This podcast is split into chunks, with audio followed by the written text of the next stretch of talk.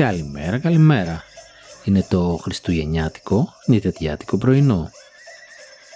Μπήκαμε πλέον και επισήμως ε, στην περίοδο των Χριστουγέννων, περάσαν τα Χριστούγεννα και οδεύουμε προς την πρωτοχρονιά. Οπότε ήταν μια εβδομάδα πολύ χαλαρή από μεριάς ε, επικαιρότητας αλλά ήταν και μια εβδομάδα που η Nintendo λίγο μας θύμισε τι κάναμε όλη τη χρονιά. Πιθανότατα όσοι έχετε λογαριασμό θα είδατε το email που σας έστειλε και σας έδειξε κάποια στατιστικά για το τι κάνατε μέσα στη χρονιά. Έτσι και εγώ λέω να κάνω έναν απολογισμό του 20 όσον αφορά την Nintendo και να δώσω τα δικά μου στατιστικά. Για μένα το ταξίδι ξεκίνησε πριν ένα χρόνο στις 15 Νοεμβρίου καθώς ήταν και η μέρα λανσαρίσματος του Pokemon Sword και Shield. Είναι λογικό άλλωστε μιας που η πρώτη μου κονσόλα ήταν ένα Game Boy και το πρώτο παιχνίδι το οποίο αγόρασα με δικά μου λεφτά ήταν ε, η πρώτη Pokemon, η Pokemon Red.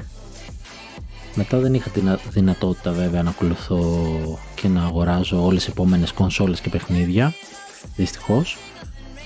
Οπότε ήταν μια μεγάλη χαρά και μια αναδρομή στα νιάτα μου και στην παιδικότητά μου. Ξεκίνησα με ένα Switch Lite και την Pokemon Sword και είναι μια χρονιά που είχε πολύ παιχνίδι από μεριάς μου και σαν καινούριος χρήστη του Switch και ενθουσιώδης αλλά και ότι είχαμε και αρκετό χρόνο λόγω καραντίνας αλλά και το ότι γράφω νέα σε μια σελίδα σχετικά με, με το Switch οπότε τα παρακολουθώ και ενίοτε πρέπει να παίζω κάποια παιχνίδια για τα review τους. Οπότε με επίοικια σας λέω ότι έχω 1350 ώρες παιχνιδιού. Ναι, ναι. Τα οποία βέβαια απλώνονται σε 224 παιχνίδια, όπως με ενημερώνει η αγαπητή Nintendo, αν και οι περισσότερες ώρες ε, συγκεντρώνονται σε πολύ λιγότερα παιχνίδια. Ένα άλλο φοβερό στατιστικό που δεν νομίζω θα ξαναπιάσω καμία χρονιά είναι ότι από τις 366 μέρες του χρόνου έπαιξα τις 320 και τώρα θέλω να μάθω ποιες είναι αυτές τις 46 μέρες και γιατί δεν πρόλαβα να παίξω.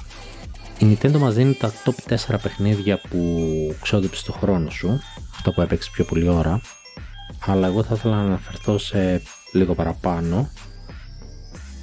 Ξεκάθαρα το πρώτο παιχνίδι με τις περισσότερες ώρες είναι το Pokemon Sword, το οποίο μου έφαγε 285 ώρες.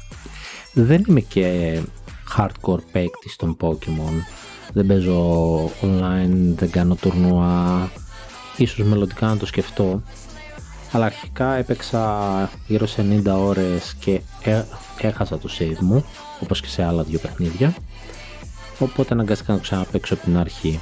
Συν τα expansion που βγήκανε, ήταν λίγο εύκολο να γίνουν 285 ώρες. Το επόμενο παιχνίδι σε σειρά είναι ένα πολύ αγαπημένο παιχνίδι, Dragon Quest 11. Αν και remaster παλαιότερου παιχνιδιού, είναι πολύ όμορφο παιχνίδι, κρατάει ακόμα το άρωμά του, έχει ζωντανά χρώματα και φοβερή μουσική. Και όταν λέω φοβερή μουσική, η μουσική είναι η ίδια που ήταν και παλαιότερα, αλλά πλέον την ε, έχουν κάνει και αυτή η επανεκτέλεση με την φιλαρμονική ορχήστρα του Τόκιο νομίζω και μπορεί να μην το συνειδητοποιήσει στην αρχή και να ακούσει συνέχεια τους ίδιους και τους ίδιους τόνους αλλά μόλις το πάρεις χαμπάρι και παρατηρήσεις καλά τον ήχο καταλαβαίνεις όλα αυτά τα πνευστά και τα γνωστά που παίζουν από πίσω και είναι λιγάκι μαγικό. Σαν παιχνίδι βέβαια είναι πολύ ενδιαφέρον είναι από τα λίγα παιχνίδια που έχω κάνει σχεδόν τα πάντα μέσα. Δεν το έχω κατοσταρίσει αλλά είμαι στο πολύ κοντά. Το έχω αφήσει πλέον μετά από 120 ώρες το τρίτο παιχνίδι στη λίστα μου είναι ένα παιχνίδι που λίγο πολύ όλοι παίζει να παίξαμε αλλά οι μισοί δεν το παραδέχονται Φυσικά μιλάω για το θαύμα της Nintendo και την πρωτιά του στην καραντίνα, το Animal Crossing. Μπορεί περισσότερο να μην το δέχονται σαν game αυτό καθ' αυτό. Παρ' όλα αυτά δεν ε, αλλάζει το γεγονός ότι στην πρώτη καραντίνα μου με κράτησε πάρα πολύ τις ε, περισσότερες μέρες παρέα και ήταν μια πολύ ευχάριστη αλλαγή.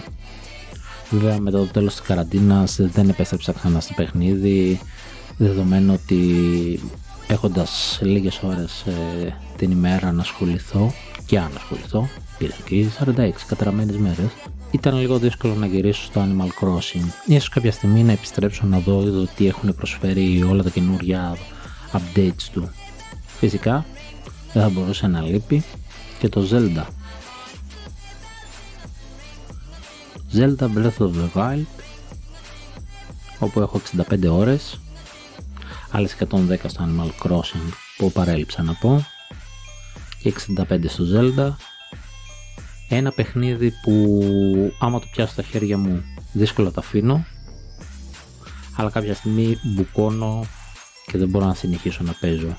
Για αυτές τις 65 ώρες στην ουσία έγιναν σε δύο εβδομάδες.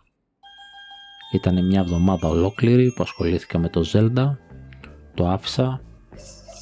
Και όταν ξανεπέστρεψα πάλι έκατσα άλλη μια εβδομάδα σε ρί να παίζω αυτό και μόνο αυτό. Είμαι λίγο πριν ε, την μάχη με τον Ganon και κάμια 50-60 shrines ακόμα προς εξερεύνηση. Θέλω να αναφέρω 5-6 παιχνιδάκια ακόμα που έχω γύρω 40 με 50 ώρες το κάθε ένα. Αρχικά να αναφέρω το καημένο το Xenoblade Chronicles 2 μόλις 35 ώρες δεν ξέρω καν αν έχω φτάσει στη μέση του παίζει να είμαι στον τρίτο ένα πολύ όμορφο παιχνίδι πολύ ωραία ιστορία, συγκινητικό αλλά δύσκολο σύστημα μάχης κάτι που το παρατηρούν όλοι και όσοι έχουν καταλήψει το παιχνίδι το έχουν καταλήψει ακριβώς για αυτό το σκοπό βέβαια παρατήρησα ότι αν δεν έχεις δώσει βάση στο, στα αρχικά tutorials ε, αν τα πέρασες στα γρήγορα, αν δεν τα έδωσες σημασία, το παιχνίδι μετά γίνεται αφόρτο. Δεν, δεν προχωράει. Έχω σκοπό να ξαναγυρίσω, να τερματιστεί και φυσικά να συνεχίσω και με το Xenoblade Chronicles, το 1. Γι' αυτό το σκοπό έχω κάνει μια έρευνα όσον αφορά τους κανόνες, τον τρόπο παιχνιδιού του, τα μυστικά του, τις λεπτομέρειές του, κάτι το οποίο σκέφτομαι να κάνω και οδηγώ όσο γραπτός όσο και σε ξεχωριστό podcast σε ένα επεισόδιο ίσως να κάνω μόνο για το Xenoblade Chronicles 2 και με ποιον τρόπο να επιστρέψεις το παιχνίδι δηλαδή να καταλάβεις καλύτερα το πως ε, παίζει το παιχνίδι από εκεί περνάμε στο πολύ αγαπημένο Fire Emblem Three Houses ένα παιχνίδι που πραγματικά λυπάμαι που έχω γράψει μόνο 40 ώρες. Έχω τελειώσει το παιχνίδι με μία από τις τρεις οικογένειες και έχω ξεκινήσει τη δεύτερη και το έχω αφήσει. Για κάποιον που δεν το έχει παίξει, το Fire Emblem Three Houses είναι ένα παιχνίδι turn-based ε, RPG όπου παίρνεις το ρόλο ενός ε, μισθοφόρου ο οποίος αναλαμβάνει να γίνει καθηγητής τριών οικογενειών ε, οι οποίοι είναι ευγενείς της χώρας και εσύ είσαι ο καθηγητής που σου μαθαίνει μάχη, τακτικές ε, και όλα τα σχετικά. Είναι στρατιωτική ακαδημία. Κάθε οικογένεια βιώνει την ε, ιστορία μας από τη δικιά της πλευρά. Ο χαρακτήρας σας λοιπόν, ο Μπάιλεθ, έχει να εκπαιδεύσει αλλά και να πολεμήσει με αυτές τις οικογένειες. Παίζει σε όλες τις φάσεις, έχεις φάσεις που μάχεσαι, έχεις φάσεις που δίνεις οδηγίες, που κάνεις μάθημα, έχει πάρα πολλά κομμάτια το παιχνίδι. Την ιστορία την έχω τελειώσει με τους ε, Black Eagles και έχω ξεκινήσει τους Blue Lions όπου και σταμάτησα να παίζω μετά από 40 ώρες. Αλλά έχω σκοπό να γυρίσω να ολοκληρώσω και με τις τρεις οικογένειες ε, το παιχνίδι και να παίξω φυσικά και το expansion. Ένα άλλο παιχνίδι φέτος που έπαιξα και μου πήρε 50 ώρες ήταν το Fairy Tail. Ένα παιχνίδι εμπνευσμένο από το αγαπημένο άνιμε, μια πολύ καλή προσπάθεια, αλλά λίγο άδοξο τέλος. Ωραίο σύστημα μάχης, είχε κάποιες πρωτοτυπίες, αλλά ήταν πολύ επαναλαμβανόμενο. Μάχη από μάχη, περιοχή από περιοχή, ήταν σαν να μην είχε διαφορά.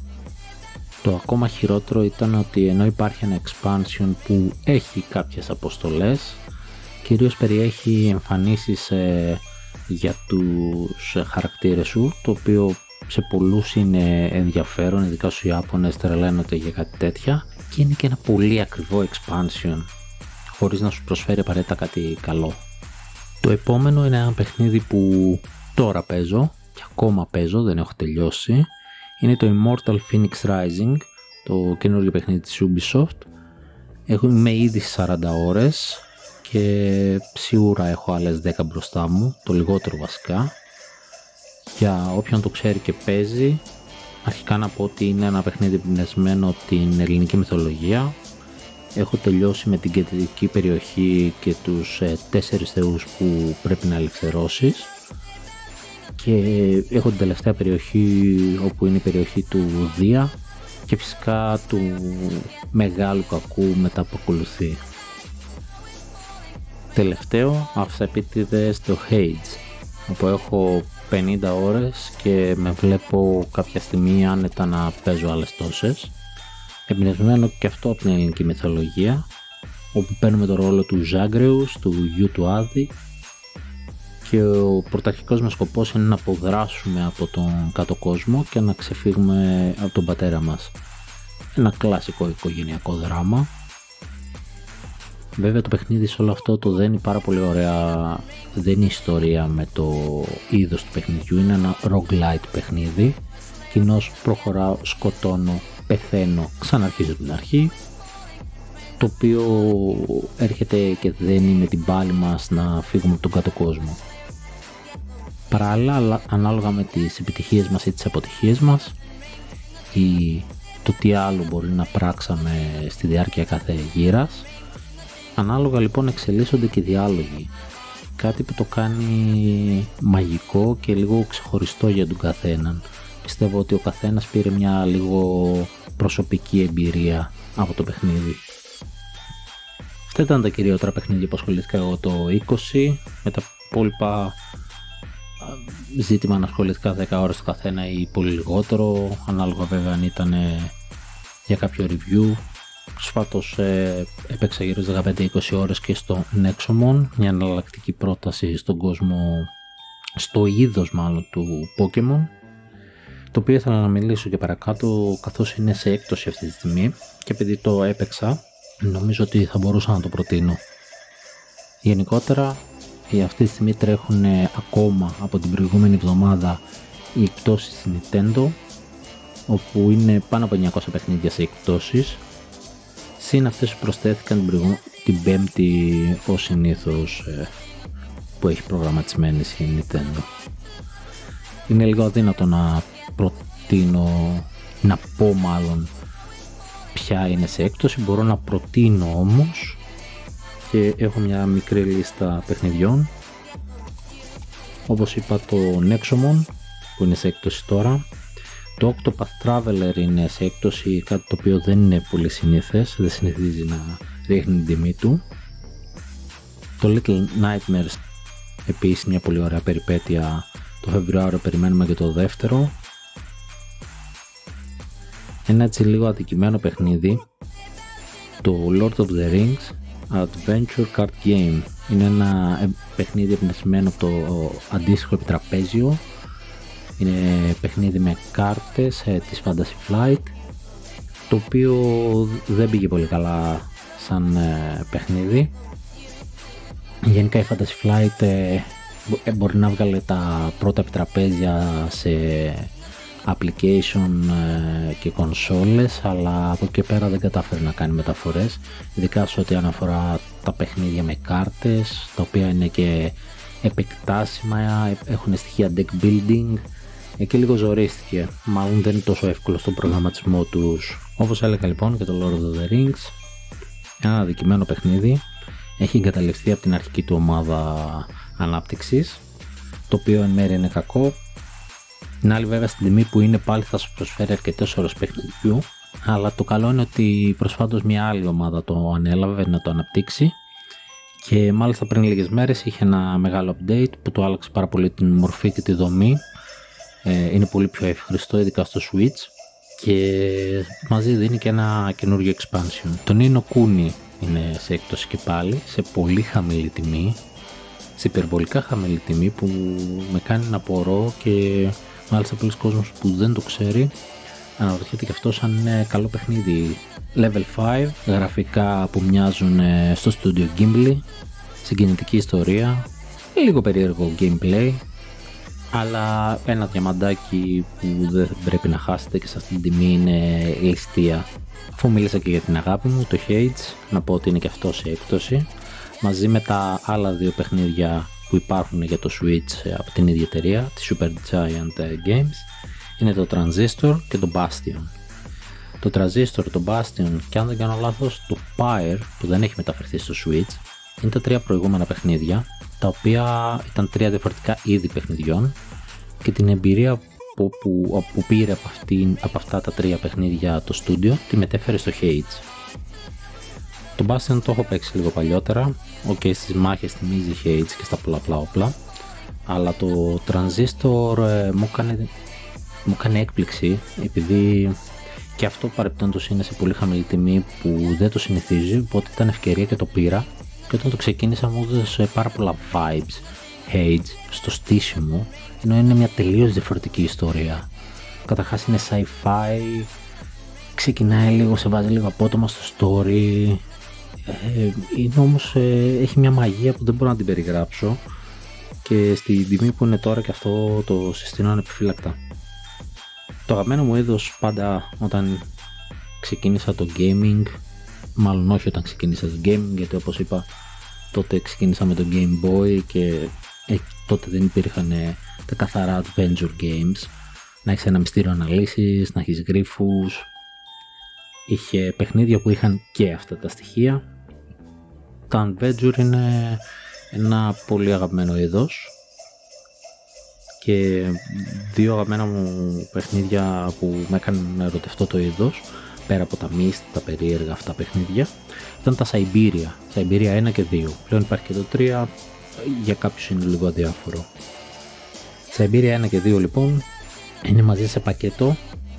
Είναι άλλο Siberia 1 και χώρια του Siberia 2 που λέτε και ως Siberia 1 και 2 τα οποία τα έχεις σε ευθελιστική τιμή και μπορείτε να τα παίξετε στο Switch αν δεν τα έχετε παίξει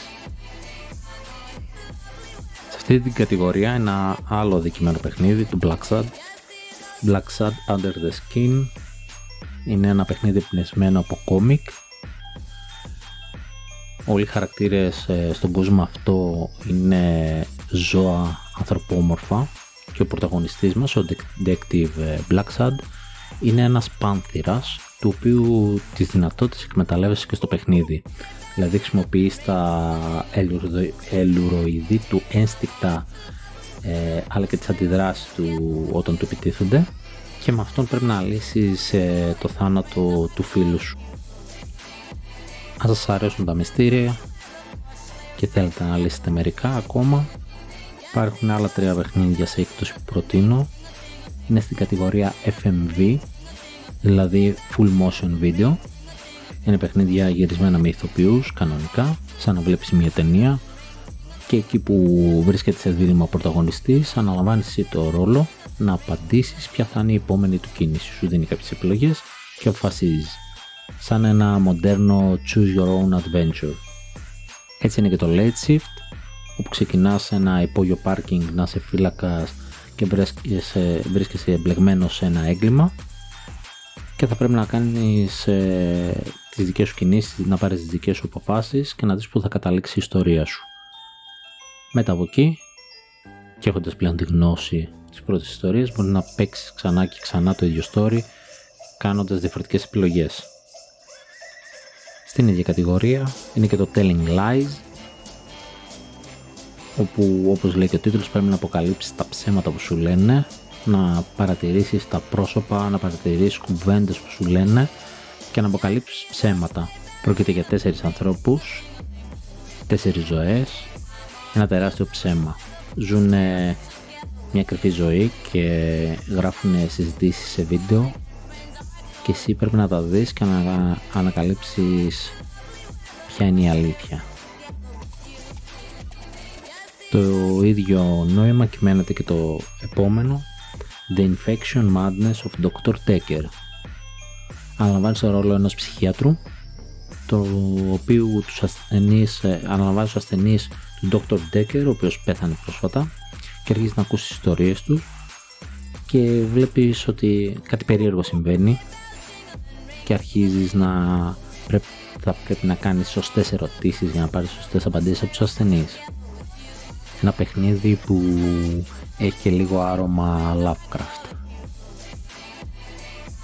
Αν σας αρέσουν αυτά τα παιχνίδια, έχω σκοπό να κάνω ένα αφιέρωμα στα detectivικά παιχνίδια, σε παιχνίδια δηλαδή που έχεις ένα μυστήριο να λύσεις, αλλά η έβρεση στοιχείων και η λύση είναι καθαρά στον παίκτη και δεν ακολουθάς απλά την ιστορία ή, ή λύνεις γρίφους. Αν λοιπόν σας αρέσει αυτό το είδος, θα, θα ετοιμάσω μια σειρά επεισοδίων ε, αφιέρωμα σε αυτή την κατηγορία. Μάλλον θα είναι παραπάνω από ένα podcast γιατί επεισόδιο podcast γιατί είναι αρκετά. Και μάλλον το πρώτο θα είναι την επόμενη εβδομάδα μιας που και αυτή τη εβδομάδα που θα διανύσουμε λογικά δεν θα έχουμε νέα. Για να πάρετε μια ιδέα, το πρώτο μέρος λογικά θα έχει το Return of Obra Dinn, το Jenny Leclerc Detective, LA Noir, Phoenix Wright Ace Attorney και το αγαπημένο μου The Dark Side Detective. Μπορεί να έχει περισσότερα, μπορεί να έχει και λιγότερα από αυτά που σας είπα, ανάλογα τη διάρκεια. Πιο πιθανό στα λιγότερα το βλέπω, γιατί θα κάνω λίγο παραπάνω αναλυσούλα για το καθένα, ανάλογα και το βαθμό που τα έχω παίξει. Το Dark Side Detective από τώρα μπορώ να σας πω ξεκάθαρα είναι ένα μικρό παιχνίδι αλλά αν το βρείτε πάρτε το. Έχει απίστευτο γέλιο και έρχεται και σύντομα το δεύτερο μέρος του.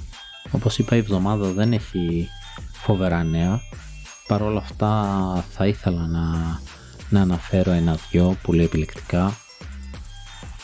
Νέος τίτλος Yu-Gi-Oh! αναπτύσσεται για το Switch Κατά τη διάρκεια του event ανακοίνωσαν το Yu-Gi-Oh! Rust Duel το οποίο αναπτύσσεται ήδη έχει από το καλοκαίρι τουλάχιστον νομίζω οπότε μπορεί να είναι και στα κοντά να κυκλοφορήσει και ακολουθεί το gameplay του 7ου Yu-Gi-Oh! όχι του 7ου κύκλου αλλά του 7ου διαφορετικού τίτλου Yu-Gi-Oh! που είναι Yu-Gi-Oh! Sevens δεν μπορεί να το τυπήσει και πολύ στον τίτλο όπου το παιχνίδι πλέον είναι σε άλλη μορφή, είναι λίγο πιο γρήγορο, μπορείς να κάνεις όσα normal summon θες ε, στη γύρα σου, ε, πάντα στη γύρα σου τραβάς κάρτες μέχρι να έχεις 5 στο χέρι και αλλάζει όλη η στρατηγική και το deck building που χρειάζεσαι. Αν είστε φαν του είδους, είναι αυτή τη στιγμή σε έκπτωση και το Yu-Gi-Oh! Legacy of the Duelist. Επίσης για τους φαν του Bravely, Bravely Default, το δεύτερο installment του τίτλου έχει ήδη διαθέσει το demo του και ετοιμάζεται με τη νέα χρονιά να κυκλοφορήσει.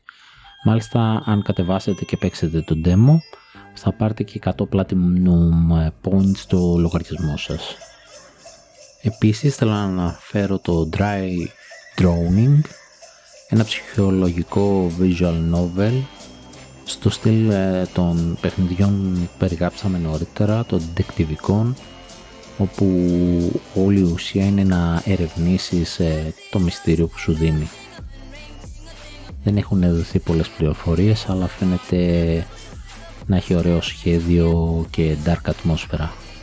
Μια που είπα για Platinum ε, Points, αν θέλετε μπορείτε να εξαργυρώσετε μερικά από τους πόντους σας και να πάρετε το ημερολόγιο της Nintendo. Είναι μικρές καρτούλες, ε, μία για κάθε μήνα, με φιγούρες των χαρακτήρων της Nintendo, που τους εναλλάσσεις κάθε μήνα. Μια πολύ απλή κατασκευημένα, αλλά αρκετά όμορφο. Μπορείτε να το πάρετε με 300 Platinum Points και φυσικά να πληρώσετε τα μεταφορικά αν δεν κάνω λάθος βγαίνουν γύρω στα 7-8 ευρώ και είναι ακόμα διαθέσιμα για όποιον δεν τα πήρε ή θέλει να τα ξαναπάρει. Τα σουβέρ του Pikmin και οι τρεις αφήσεις του Super Mario 3D All Stars. Δηλαδή του Mario 64, Mario Sunshine και του Mario Galaxy. Πολύ όμορφες αφισούλες έχω αυτή τη στιγμή μπροστά μου και τις βλέπω. Ειδικά του Galaxy είναι πανέμορφη. Άνετα τις αγόραζα δεύτερη φορά. Επίσης να αναφέρω ότι την προηγούμενη εβδομάδα σε πωλήσει σε physical αντίτυπα στην Αγγλία η Nintendo κατήχε 4 από τις 10 θέσεις. Βλέπουμε να κάνει ξανά ένα δυνατό comeback με τις, ψηλ... με τις πωλήσεις ε, αρκετά ψηλά. Λίγο η καραντίνα που ο κόσμος ήθελε είτε μια δεύτερη φορητή είτε μια εναλλακτική συσκευή είτε τώρα που είναι έτοιμη για την ε, νέα γενιά κονσολών αλλά αυτές δεν είναι διαθέσιμες. Οπότε υπάρχει μια παύση, κανένας δεν αγοράζει την παλιά γενιά. Δεν έχει πέσει ακόμα και η τιμή τους. Και όλοι περιμένουν τα διαθέσιμα κομμάτια της νέας. Όλο αυτό το κενό το έχει εκμεταλλευτεί η Nintendo και έχει πουλήσει σαν τρελή και φυσικά αυτό ακολουθούν και τα παιχνίδια μετά γιατί κάποιος πήρε μια καινούργια κονσόλα προφανώς θα πάρει και τους αποκλειστικούς τίτλους. Οπότε μες στη δεκάδα βλέπουμε πάλι το Animal Crossing όπου πιάνει την πέμπτη θέση και την υψηλότερη των τεσσάρων. Mario Kart 8 Deluxe κλασικός τίτλος. Ring Fit Adventure γιατί ας γυμναστούμε και λιγότερο που καθόμαστε. Και φυσικά το Super Mario 3D All Stars γιατί η νοσταλγία πάντα πουλάει. Αυτά τα λίγα νέα είχε η εβδομάδα και αφού σας ε, περιέγραψα τα φοβερά μου στατιστικά τα οποία ίσως θα έπρεπε να ντρέπομαι και λίγο κάπου εδώ θα το τελειώσουμε για αυτή τη εβδομάδα καλές εορτές ελπίζω να έχετε μια καλή χρονιά όπως ε, όλους μας το gaming μας βοήθησε σε αυτή τη δύσκολη περίοδο. Όλοι παίξαμε παιχνίδια και σταθήκαμε πάλι παιδιά ή περάσαμε ευχάριστα την ώρα μας, ζήσαμε νέες περιπέτειες. Ελπίζω έτσι να είναι και η υπόλοιπη μας χρονιά και από μεριάς gaming και όχι μόνο. Οπότε και για αυτή την εβδομάδα είμαι ο Νίκος, είναι το νητεδιάτικο πρωινό και σας περιμένω την άλλη εβδομάδα με το νέο επεισόδιο και κατά πάσα πιθανότητα πρώτο μέρος του αφιερώματος των δεδεκτιβικών παιχνιδιών. Γεια σας!